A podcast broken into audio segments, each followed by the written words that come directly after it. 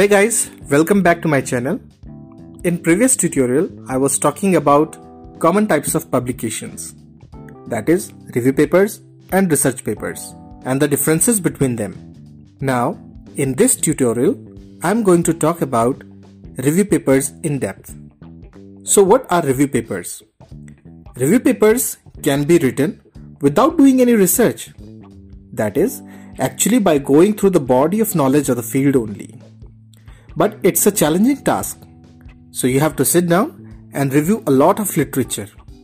It could be tedious and tiresome for many. It's not only compiling of the information or collection of review of literature, rather it is systematically organized body of knowledge. Thus, review papers are systematically organized, compilation of a specific body of knowledge which aims to critical study, summarize and synthesize the author's opinion or highlight the development of field with time. Actually, review papers require advanced quantity and quality of inputs. So without quality and quantity of inputs, you are unable to write review papers. So it's about collection of the knowledge and then critically analyzing the things so that in systematic order it could be understood well by the readers. Now let's talk about importance of review papers. For researchers and readers, review papers are ready reference. They also develop the understanding of knowledge domain of all the readers. Review papers also integrate rapidly advancing knowledge and elucidate trends in research pointing out the research gaps. With rich source of information of review, the review papers also help the scholars in incubation of idea of research and its origin. Review papers also help in improving H-index, that is author's index, and in policy making for policy makers. I strongly recommend the researchers and scholars to write review papers while they are writing review of the literature. Now let's talk about major features of review papers.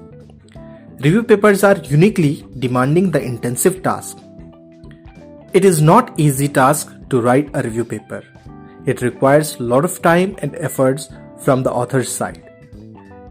It requires synthesizing of ideas from other research papers by doing SWOT analysis that is strength, weakness, opportunity and threat analysis. So it's tedious task in itself. It is always written by experts. It has focused approach. It should have completeness.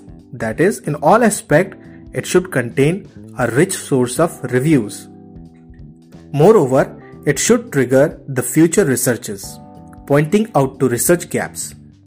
Review papers can be of different types like argumentative, integrative, historical, methodological, systematical, and theoretical.